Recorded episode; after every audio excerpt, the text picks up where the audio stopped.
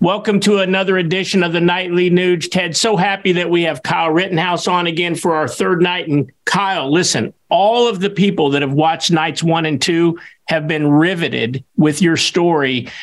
And what people really want to know is take us from that last shot you fired on the pavement and how the rest of that night pan out for you. What happened after that? So immediately after I was forced to defend myself from Mr. Grosskreutz, um, I finally only have a few people around me, maybe one or two. I have a guy maybe 10 feet away with a wooden pole and he backs off. And then I have a guy in front of me with a giant bat. And I point my, I get on my knee very briefly and I point my firearm at him and he backs off. And then as I'm getting up, I start to walk away towards the police line, occasionally turning around. I have I have my rifle like in a low ready because I was just violently attacked and I was terrified.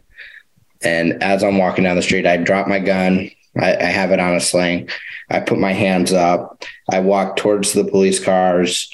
And then I get, go up to this police car, this cruiser, and I tell the officer, Hey, I just shot somebody. I just shot somebody. And he's, I don't think he has any idea what's going on because he pepper sprays me and tells me to back off. I don't remember being pepper sprayed. I see it on video though. My hell? my adrenaline was pumping so bad that I did not feel it. Wow. Then what happened? And then I I go to the um I go back to my house in Antioch, Illinois, because oh, oh, hold on a minute. Let me stop you. So the guy pepper sprays you. You're armed. You just said you shot somebody, and they just said, "Have a good evening, Mister Rittenhouse." I don't think they specifically like. I don't think the officers knew exactly what was going on because what? there was just a bunch of gunshots fired. Um, but my po- my point is that you you were clearly armed. You clearly told them that you had shot someone. They were threatened enough where they pepper sprayed you, but they didn't arrest you. They didn't detain you. They didn't take your statement. The police officers just simply let you walk away from the scene. Yeah. Did they think you were part of the think, Antifa? Think, Did they think, think you were very, part of Antifa? I don't think so. I don't. I, I think this is an important moment because nobody supports law enforcement. In fact, quality of life begins with law and order. But to my friends in the law enforcement community out there, what were you doing? In this instance, where shots have been fired, you have a young man with an AR on a, on a sling with his hands up coming literally for aid with law enforcement. You were going to turn yourself in and you wanted justice to begin there because they were on the scene. There was witnesses. They could have started investigating right then and there, which they should have. Right. Some of you cops are being hired and you don't qualify. That this this abandonment of procedure had manifested itself when Kyle Rittenhouse in this chaotic, extreme, violent moment that the police were not inclined to at least take Kyle into custody and begin the investigation is mind blowing. And again, only the guilty need to feel guilty. But nobody supports the cops more than I do. I'm one of you. But if this kind of ineptitude, if this kind of psychological disconnect exists in law enforcement, you people better train a little harder because this, what transpired is inexcusable. Yeah, it is, Ted and Kyle. So after that, we know that you got involved in in the criminal case where eventually you were exonerated, found not guilty after being bankrupted. But but that doesn't end the story, and that's really what Ted and I want to get into you tonight. So you were found not guilty. You defended yourself properly under Wisconsin law, but yet that hasn't ended your legal saga. Tell our listeners what in the world is going on now. So after getting through that two two year um, debacle, that long part of my life, um, I was served with a lawsuit by Anthony Huber's father, um, Mr. Huber, in the Eastern District of Wisconsin, suing me for a slew of things, and it's honestly the lawsuit. It's pretty much it, it doesn't make any sense. It's saying it's calling it's saying I didn't I wasn't justified in what I was doing and they're trying to get all this money from me, but I don't have any money. That's the thing. I am a dead broke college student. I, I had ramen for dinner last night. And then I'm also being sued by Mr. Grosskreutz, and he's suing me for a slew of things, one of them being pain and suffering and assault and emotional damage. And I look at that and I'm like, what about the assault and attempted murder from Mr. Grosskreutz? He attempted to kill me. Did, did you, you had to hire an attorney? Yes, attorney Mark Richards, the man who got me acquitted, he's representing me. And, and that's costing you money. Yes, it is. And um, thank goodness I have people who are donating and praying for me because honestly, um, I wouldn't be able to afford him if I didn't have people helping me. Do you have an account set up, Kyle, where people that might be listening to the nightly Nuge this evening can can find and donate to help you in this uh, this struggle?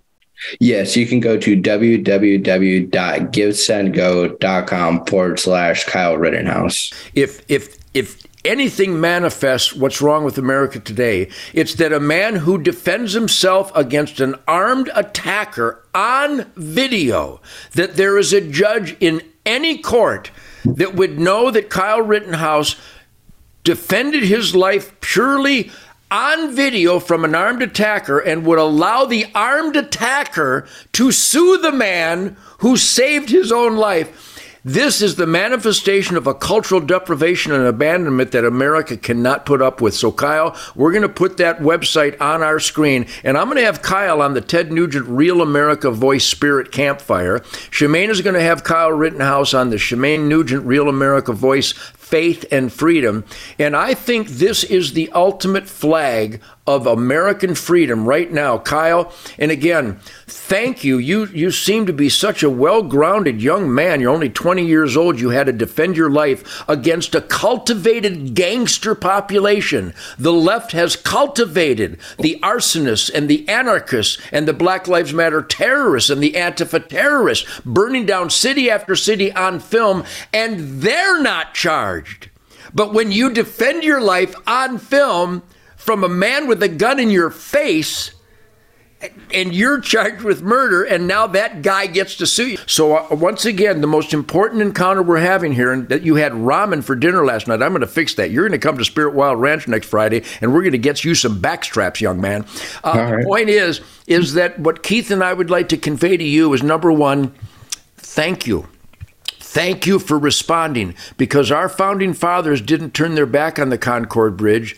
They went to the Concord Bridge. I believe, Keith, that as we celebrate what hunternation.org stands for, huntthevote.org, where righteous, Christian, conservative, constitutional Americans need to fight like never before, ultimately at the voting booth. But let's support Kyle Rittenhouse. We're going to go to this website on the screen every night on the Nightly Nuge, and I'm going to spread it far and wide because Kyle Rittenhouse is us. If we have to defend our lives against the engineered recidivism and the celebrated violent crimes of the left, if Kyle wins, America wins. If Kyle loses, America loses. So, Kyle, Keith, and I, the entire Nightly Nuge would like to salute you and once again remind you do not suffer. Do not let them get to you. They attack me every day. It's a badge of honor. You did good. People against Kyle Rittenhouse are evil, horrible, dangerous, nasty people. Kyle, we salute you. Thank you, Ted. Thank you, Keith. Hey, Kyle, we have one more night where we discuss current events. And Ted, I think we should have him back one more night. And let's get Kyle's take on some current issues that are going on up in Wisconsin. What I'm most curious about is could this happen again to another young man up there with the state of the way Wisconsin is now? I want to get your take on the upcoming Supreme Court election and some other current events that are just facing the nation because our listeners have been fascinated with uh, your opinions. Kyle, will you give us one more night? Absolutely. If I could summarize this, Keith, stop and think what Kyle did at 17. Could you or I have done that at 17?